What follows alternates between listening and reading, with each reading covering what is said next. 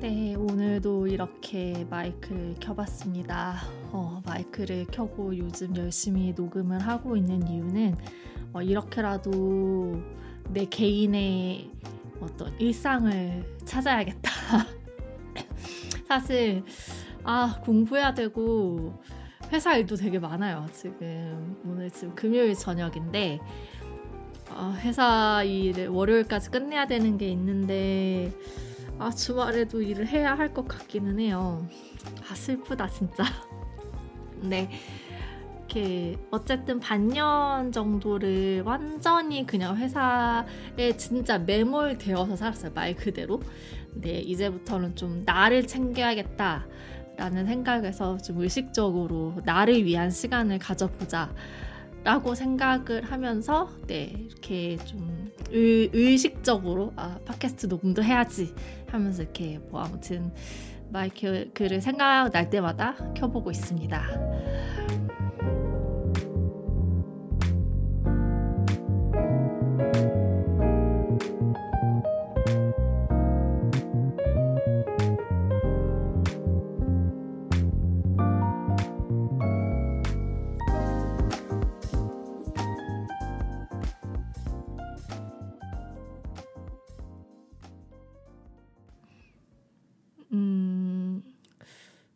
오늘은 그냥 사실 계속 잡서 계속 잡서를 올리고 있는데 그냥 계속 잡서를 떠들게요. 네. 어, 일단 저는 어, 어, 마우스는 제가 쓰고 있는 장비들을 좀 소개를 해드리고 싶었어요. 장비. 진짜 진짜 진짜 뭐 이렇게 방송 만들 컨텐츠 이렇게 건덕지가 없어가지고 별걸 다 주절주절 거리게 되는데 어, 마우스는 이제 쿠팡에서 그냥 한만 원대 그냥 비싸게 이렇게 로켓 배송되는 싸게 파는 버티컬 마우스를 쓰고 있고요. 어, 하나 써봤는데 좀 손에 착 감기는 느낌이 있어서 어, 두 개를 사서 하나는 그 회사에서 하나는 집에서 쓰고 있어요. 사실 제가 버티컬 마우스를 쓰기 시작한 게 얼마 되지 않아요. 어, 손목이 너무 아파가지고 오른손 손목이 진짜 끊어질 듯이 아픈데 뭐 매번 진통제를 먹으면서 일을 하기가 좀 그래서 어, 버티컬 마우스를 한번 사봤어요. 그 전에는 그 전에는 진짜 뭐 그냥 쿠팡에서 파는 진짜 싼 마우스를 쓰고 있었는데 확실히 vertical 마우스를 쓰니까 이렇게 손목이 꺾이지 않아서 좀 손목 통증이 덜한 것 같기는 하, 합니다. 네. 어, 그리고 제가 진짜 추천하고 싶은 게 키보드인데 제가 진짜 이 키보드를 너무 좋아해서 어, 색깔별로 모든 모델을 다 샀어요. 네. 그, 어, 제가 지금 쓰고 있는 키보드는 그 COX Endeavour 무접점 키압 50g짜리 키보드거든요. 이게 이제 까만색이 있고 흰색이 있고 또 최근에 이제 뭐 레트로 버전이라고 해서 살짝 베이지 톤 느낌 나는 약간 옛날 키보드스러운 색깔이 새로 나왔는데 어, 다 샀어요. 네. 그래서 하나는 회사에서 쓰고 있고, 하나는 집에서 쓰고 있고, 이제 하나는 어, 보관용. 네. 어, 그렇게 쓰고 있습니다. 어, 뭐, 키보드는, 음, 개인적으로는 직접 뭔가 타건샵에서 타건을 해서 그, 이렇게 구매를 하는 거를 추천을 해요. 왜냐하면 사실 저는 저는 개인적으로 키압이 높은 걸 선호해요. 왜냐하면 키 압이 가벼우면 저 같은 경우는 오타가 너무 많이 발생을 하더라고요. 그래서 일부러 좀 키압이 높은 걸 쓰고 있어요. 보통 한 키압이 한 35g 정도면 굉장히 가벼운 축에 속하고 키압이 이제 50g, 60g 이렇게 넘어가면 조금 되게 빡세고 무거운 약간 그런 축에 속하게 되는데 저는 좀 이렇게 오타 발생을 방지하기 위해서 키압을 45g 밑으로는 보지 않는 것 같아요. 그래서 뭐 이런저런 키보드를 써보다가 네 어, 콕스 엔데버 무접점에 완전 꽂혀가지고 평생 이 키보드만 쓸 것 같아요. 네, 너무 그만큼 제 제가 되게 좋아하는 키보드인데, 근데 또 사람마다 그 또 경험하는 것과 느끼는 건 다를 수 있으니까 어, 그러니까 웬만해서는 타건샵에 가서 한 번씩 이렇게 눌러보고 사는 걸 추천을 드리지만 어, 제가 쓰는 기종은 콕스 엔데버 무접점 키보드 키아 50g이다. 네, 그거를 말씀드립니다. 네. 진짜 네. 아, 사실 공부도 해야 되고 회사 일도 해야 되고 하는데 너무 졸리고 너무 피곤하고 근데 또 이대로 잠을 자기에는 그냥 금요일 저녁 시간이 너무 아깝다는 생각이 들어서 그냥 이렇게 마이크를 켜본 거예요. 네. 아, 해야 할 건 진짜 많은데 진짜 너무 피곤해서 아, 저는 오늘 재택을 했습니다. 그리고 저는 회사에서 재택을 하는 날은 아, 내가 오늘 아침부터 저녁까지 진짜 일에 몰두하겠다. 그리고 몰두할 필요가 있다. 인 날에만 저는 재택을 쓰거든요. 그 왜냐하면 재택을 쓰면 진짜 아침에 눈 뜨자마자 일을 해서 저녁에 눈 감기 전까지 일을 할 수가 있거든요. 그 어떤 그 흐름이 끊기는 것 없이. 그래서 일부러 좀 일을 많이 해야 할 때 재택을 쓰고요. 그래서 재택하는 날이 오히려 더 힘들어요. 그래서 지금 힘듭니다. 네. 정말 힘들고, 어, 그렇게 일을 했는데도 이제 다 끝내지 못해서, 음, 다 끝내지 못한 이유는, 어, 서버 작업자분이 이제 좀 작업이 지연이 되셔가지고 이렇게 서버에서 뭔가를 수정을 했고 이제 저는 이제 서버에서 날아온 데이터를 가지고 화면을 그려야 되는데 서버에서 아무것도 날아오지 않아요. 아무것도 날아오지 않고 이게 계속 이제 지속이 돼서 어, 근데 그분이 다른 업무 때문에 너무 바쁘셔가지고 제가 막 재촉을 못 하겠는 거예요. 그래서, 아, 그러면 이제 그 내 작업을 그냥 주말에 하겠다. 그냥 천천히 시간 날 때 이제 고쳐 주시라 하고 그냥 네, 이제 어, 퇴근? 퇴근이라고 하긴 뭐하고 근데 아침 7시에 근무를 시작해서 저녁 8시에 퇴근을 찍었으니까 이것도 명백한 초과 근무이긴 하죠. 네. 명백한 초과 근무이긴 합니다. 네. 근데 어 막판에 좀 이렇게 좀 돌려봐야 하는 것들이 있었는데 서버에서 넘어오는 게 아무것도 없어 가지고 뭐 이렇게 더 할 수가 없어서 아무튼 그렇게 퇴근을 찍고 그러고 나서 너무 피곤해 가지고 지금 계속 진이 빠져 있는 상태입니다.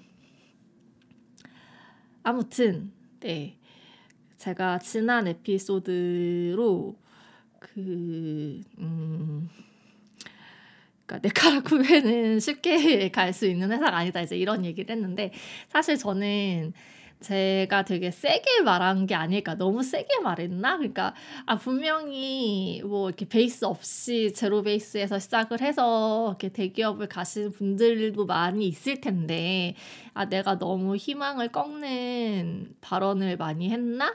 약간 어 그런 반성을 좀 많이 했어요. 그런데 좀 반성을 하고 있었는데 제가 어쨌든 오늘 조금 이제 저녁 8시에 퇴근을 찍고 좀 침대에 누워서 진짜 간만에 이제 인스타그램을 쭉 보는데 이제 인스타그램 사이사이 광고 많이 뜨잖아요. 근데 광고를 보면 그러니까 무슨 뭐 3개월 만에 AI 개발자가 될 수 있다 뭐 그런 광고도 보이고 음 아, 그 광고들을 보고 있자니, 아, 더 세게 말해도 됐을 걸. 아, 더 세게 말했어도 됐다. 약간 이런 또 생각이 들더라고요. 그래서 제가 뭐 6개월 부트캠프 코스를 끝내면 이제 frontend 개발자가 될 수 있다라는 이제 공, 그 광고를 보고 어떤 곳일까 한번 커리큘럼을 들여다 봤어요. 클릭을 해서 이렇게 어떻게 교육이 진행이 되나. 이렇게 쭉 이제 둘러봤는데 그 저는 개인적으로 저는 이제 React 개발자고요. 그러니까 React만 2년을 넘게 쓰고 있고 그리고 React를 굉장히 좋아해요. React를 굉장히 좋아하는 사람이에요. 네. 근데 저는 개인적으로 React를 framework라고 말하는 걸 되게 싫어해요. 그러니까 React는 framework가 아니에요. framework가 아니고 React를 framework랑 착각을 한다거나 혹은 React를 framework라고 이렇게 쉽게 그냥 실수로라도 아 React는 framework지라고 얘기를 하는 걸 보면 아 저 사람은 React를 잘 모르는 사람이다라는 그런 느낌이 들어요. 그러니까 React를 실제로 써보면 이게 절대 framework 라고 말할 수가 없거든요. 네. 어, React는 framework가 아니라 라이브러리예요. 라이브러리고 React Native는 framework예요. 네. 이거는 뭐 React Native가 framework가 아니라고 자기가 주장을 하더라도 어, 제가 보기엔 React Native는 framework가 맞고요.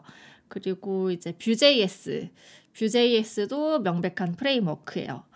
어, 이 프레임워크와 라이브러리는 어떻게 나뉘는가 이제 그거에 대해서 잠깐 좀 얘기를 하고 싶어서 이렇게 왜냐면 저도 초보일 때는 라이브러리와 프레임워크의 차이가 뭔지를 잘 몰랐거든요. 어 근데 이제 개발하다 보니까 아 이게 이런 차이구나라는 거를 이해를 하게 됐어요. 일단 일단 React랑 React Native 이 두 개를 가지고 비교를 해보겠습니다. 저는 반년 동안 React Native로 모바일을 개발하면서 굉장히 재미없어 했다고 앞전 방, 방송에서 말씀을 드렸었어요. React Native 정말 재미없어요. 저는 진짜 React Native를 쓰고 싶지 않아요, 개인적으로. 근데 그게 뭐 뭐라 해야 되지? 그러니까 제가 이렇게 모바일 개발, 그러니까 모바일이라는 그 환경 자체에 별로 관심이 없고, 뭐 예를 들면 이제 모바일 환경에서는 막 터치, 스와이프, 뭐 백핸, 백버튼 막 이런 것들이 막 있잖아요. 근데 제가 이제 핸드폰을 그렇게 막 자주 쓰는 사람이 아니고, 저는 좀 이렇게 뭐라 해야 되지? 그러니까 휴대폰은 아이폰 13 미니를 쓰거든요. 조그만한 걸 쓰는데, 어, 개인적으로 좀 화면은 크게 보는 걸 선호해서 뭐 휴대폰으로 뭔가를 보지는 않고 어. 음, 그러니까 뭘 영, 유튜브를 보더라도 아이패드나 맥북을 통해서 보지, 저 휴대폰으로는 잘 안 봐요. 그러니까 좀 그냥 이렇게 작은 화면이 답답해서 근데 이제 큰 걸 큰 휴대폰을 들고 다니자니 너무 무겁고 걸리적거리고 막 이렇게 좀 그래서 이제 아이폰은 작은 사이즈를 어, 쓰고 있지만 별로 그렇게 핸드폰으로 뭔가를 많이 하지 않는다. 그래서 이제 제가 이렇게 모바일 자체를 잘 그러니까 제가 모바일 자체랑 별로 안 친한 것도 있는데 어, React Native가 framework라서 더 쓰기가 싫은 거예요. 이게 무슨 말이냐 하면요. 아, 이게 그 React Native로 개발을 하면 React Native가 제공해주는 문법들과 React Native가 제공하는 API들, React Native가 제공하는 component들만으로 구현을 해야 돼요. 어, 그러니까 이게 조금 제가 최신 버전의 React Native를 쓰지 않아서 어, 이렇게 회사의 지금 React Native 버전이 최신 건 아니에요. 그래서 그 해당 버전의 React Native를 계속 쓰고 있어서 그런 생각, 그런 느낌을 더 갖는지는 모르겠는데 React Native를 쓰다 보면 이렇게 최신 JavaScript 문법이 안 먹는 경우가 있어요. 최신 JavaScript 문법이 안 먹는 경우도 있고 그리고 CSS 같은 경우도 이제 웹 CSS랑 다른 부분들이 조금 있어요. 그래서 예를 들면 뭐 애니메이션 같은 거는 이제 웹에서는 CSS keyframes로 이제 구현을 하잖아요. 그런데 이제 React Native에서는 그 Animated View라는 별도의 component를 사용해야만이 애니메이션을 구현할 수 있고 그 애니메이션 component를 사용하는 문법들이 그 API 그 사용법들이 공식 문서에 다 나와 있어요. 그래서 사실 React Native는 아무런 기초 지식이 없어도 그냥 React의 개념을 알고 있고 그리고 React Native 공식 문서만 열심히 보면 어, 누구나 다 이렇게 뚝딱뚝딱 앱 하나를 만들 수가 있습니다. 어, 근데 그게 이제 진입 장벽이 낮고 뭐 누구나 쉽게 그렇게 모바일 앱을 만들 수 있다라는 점에선 좋을지 모르겠으나 어, 저는 반년 동안 React Native를 쓰면서 어떤 느낌을 정말 많이 받았냐면 내가 이 React Native라는 것에 종속되고 있다는 느낌을 정말 많이 받았어요. 그러니까 예를 들면 뭐 JavaScript라든가 TypeScript는 개발 언어죠. 언어이기 때문에 그걸 열심히 공부를 하고 그걸 잘 다룰 수 있게 되면 이제 그건 언어이기 때문에 이제 내가 그 언어를 잘 다룸으로 인해서 할 수 있는 것들이 많아져요. 어, 그러니까 개발할 수 있는 범위도 넓어지고 그런데 이제 framework만을 사용해서 개발을 하다 보니까 진짜 그 framework가 요구하는 것들만 쓰게 되는 거예요. 그 JavaScript도 이제 이 버전의 React Native가 지원하는 문법만 써야 되고 그 안에서만 개발을 해야 되고 그리고 모든 것은 React Native가 제공해 주는 API를 그대로 이제 공식 문서에서 열심히 봐가면서 개발을 해야 되고 그래서 저는 정말 반년 동안 React Native를 쓰면서 내가 개발자로서 도태되고 있다는 생각을 너무 강하게 느꼈어요. 그래서 진짜 React Native가 너무 싫어가지고 아 나는 웹 하고 싶다 웹 하고 싶다 막 엄청 어필을 했는데도 이상하게 이제 그 앱 모바일 쪽 업무들이 저한테 이렇게 넘어오더라고요. 그러니까 제가 그렇게 React Native를 잘 다루는 것도 아니었는데 뭐 그래서 열심히 다른 직원분들이 열심히 지금도 제가 쌓아놓은 똥들을 치워주고 계시는 중인데 아무튼 그런 의미에서 React Native는 framework고 어, React는 라이브러리예요. 어, React는 단순히 보조 도구일 뿐이거든요. 그러니까 React는 단지 우리가 웹 개발을 하는 데 있어서 화면 render 있잖아요. 화면 render를 좀 더 쉽게 할 수 있게 도와주는 보조 도구일 뿐, 어, React React는 그냥 화면 render를 위한 무언가요. 그러니까 화면 render를 위한 보조 도구. 우리가 React로 뭔가 막 그 진짜 막 심도 있는 logic을 막 이렇게 쌓거나 이렇게 기본적인 코어 logic을 React를 통해서 쌓, 짜지는 않아요. 그러니까 어 뭐라고 해야 되지? 그러니까 코어 logic은 어 TypeScript 혹은 JavaScript로 짜는 거고 이제 거기에 이제 화면 render를 위해서 React를 이렇게 얹는 거예요. 어, 코어 logic 위에 React를 얹는 개념으로 얹어, 얹어서 그냥 이제 그 웹에서의 화면 상태 관리를 좀 더 쉽고 편하게 빠르게 하기 위해서 이렇게 갖다 쓰는 그런 느낌이에요. 그러니까 React로 우리가 어 하나의 서비스를 완전히 만들지 못해요.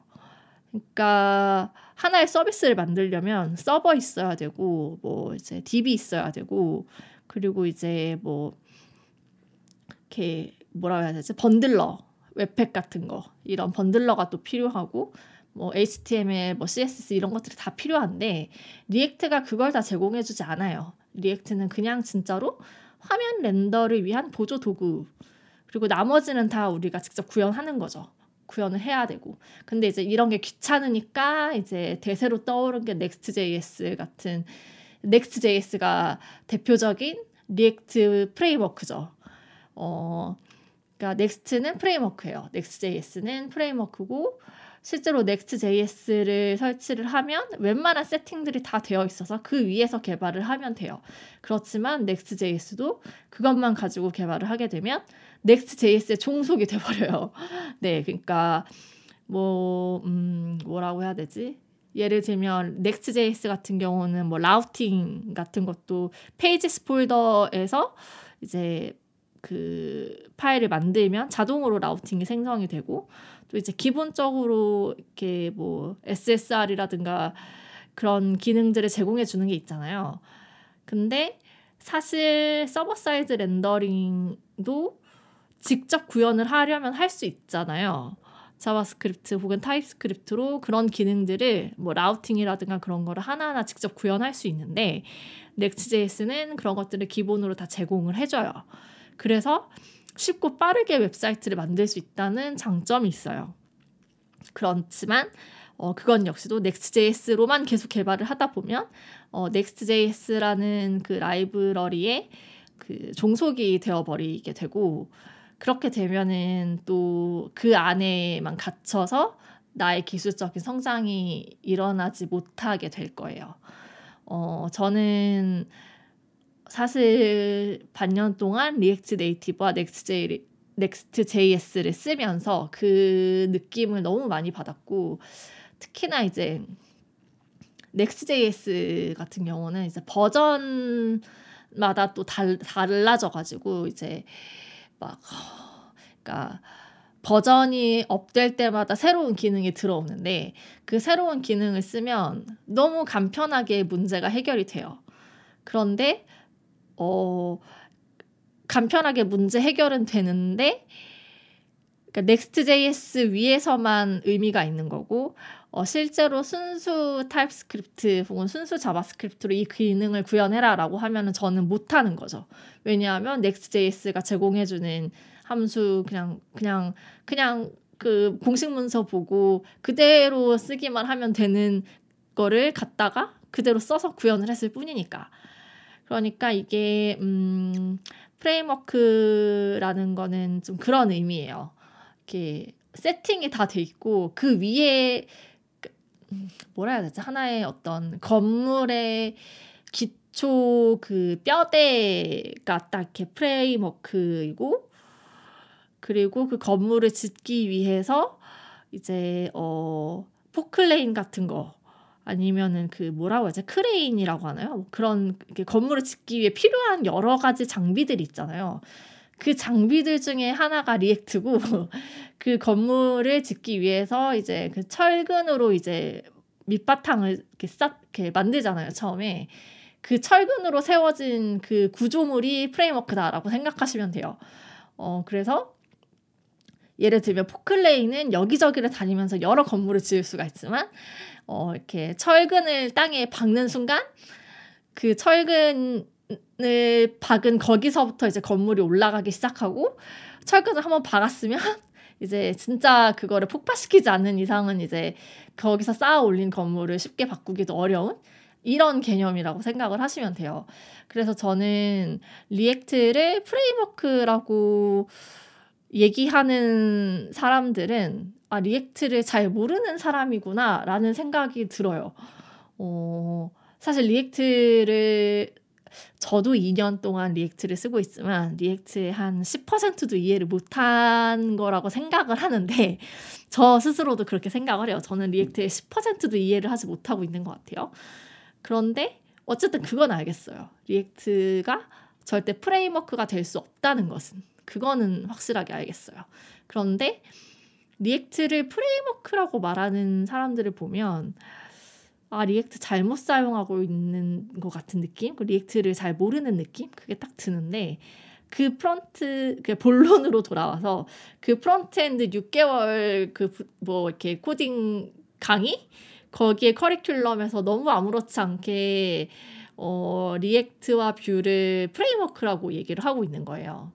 뷰는 프레임워크가 맞아요. 저도 뷰를 다뤄봤고 뷰는 진짜 그 뷰만의 문법들이 다 있어요. 그래서 그 Vue가 Vue에서 허용하는 그 문법들만으로 이제 화면을 구현해야 하는 거고 그런 의미에서 뷰는 프레임워크인데 리액트는 어, 리액트는 그 뷰 같이 이제 모든 게 다 세팅이 되어 있는 형태의 그런 framework가 아니에요. 네. 그런데 어, 그 구분을 못 하는데 frontend 개발자를 양성한다고 하고 그걸 6개월 만에 끝낼 수 있다라고 하는 그 공고가 저, 저, 저, 제 눈에는 되게 어이없어 보이는 거죠. 이뭐 자기들도 모르는 것 같은데 뭘 가르치겠다는 거지? 약간 그런 느낌이 들었다고나 할까요? 아무튼 어, 네, 그랬습니다. 그리고 사실 뭐 6개월 코딩 부트캠프 이렇게 해서 취업이 될 수는 있는데 어, 저도 어쨌든 독학 6개월로 취업을 했잖아요. 그리고 지금 2년이 됐는데 개발자가 된 지. 사실, 음, 지금도 너무 부족하다는 걸 느끼고, 정말 부족해요. 네, 진짜. 매 순간순간 숨 쉬듯이 나의 부족함을 자각하고 있어요. 그리고 확실히 전공자들과 대화를 해보면 그 이해의 깊이가 완전히 다르다는 걸 너무 뼈저리게 느끼게 되고, 어, 그렇습니다. 네. 어, 근데 뭐 하다가 이런 얘기가 나왔는지 모르겠네요. 진짜 뭔가 의식의 흐름대로 떠들어 버린 것 같은데, 어, 원래 얘기하려고 했던 게 뭐였는지 잘 모르겠네요. 아무튼 React는 라이브러리다. 그리고 React를 framework처럼 쓰지 마세요. 어, framework처럼 쓰면 골 때려져요. 나중에 나중에 감당이 안 될 거예요. 그러니까 React에 의존해서 React에 기대어서 개발을 하게 되면 어, 나중에 이제 유지보수 할 때도 힘들어질 거고 그게 어, 본인이 감당이 안 될 거예요. 네, 그러니까 음, React는 언제까지나 아, 화면 render를 위한 보조 도구다라고 생각을 하시고 개발을 하시는 게 좋을 거예요. 어, 그거를 말씀드리고 싶었어요. React를 사랑하는 사람으로서. 네. 어, 아무튼, 뷰는 프레임워크가 맞는데, 리액트는 뷰와 같은 선상에서 놓여질 건 아니다. 그만큼 굉장히 개발에 있어서 이렇게 내 자유도가 굉장히 높고요. 리액트는 그냥 그냥 라이브러리예요. 네. 그냥 포크레인, 크레인, 뭐 이제 막 그 삽차 같은 거 그냥 건물 지을 때 쓰는 그런 장비들, 중장비들 중에 하나라고 생각하시면 됩니다. 어, 네, 진짜 오늘도 완전 개 잡소리를 떠들었네요. 네.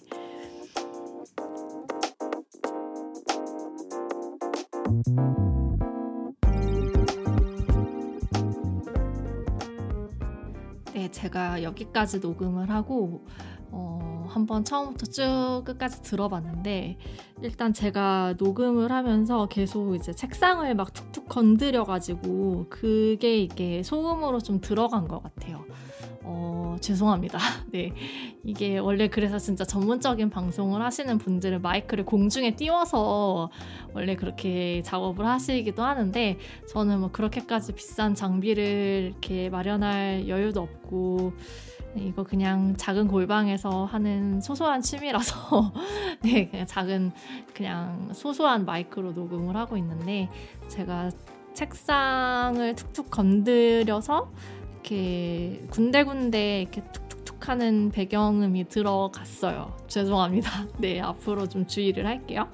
그리고 중간에 제가 한번 Next.js를 라이브러리라고 잘못 말한 게 있더라고요. 어, Next.js는 프레임워크가 맞습니다. 네, Next, j s 는 라이브러리일 수가 없어요. 네, 그리고 아, 아무튼 그 어, 이 방송을 일단 이렇게 녹음을 했는데 제목을 뭐라고 지어야 할지를 모르겠어요. 지금 완전 의식의 흐름대로 그냥 아무 말이나 막 해가지고 이걸 어떻게 타이틀을 어떻게 정해야 되나 지금 고민이 되고 있는데 어, 음, 글쎄요. 어, 아, 뭐, 뭐 어떻게 해야 되지? 죄송합니다.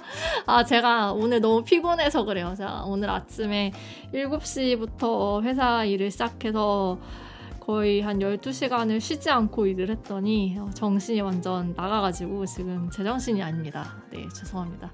이렇게 막 횡설수설 진짜 뭔 소리 하고 있는지도 모르는 채로 떠드는 이런 방송도 이렇게 들어주셔서 너무 감사하고요.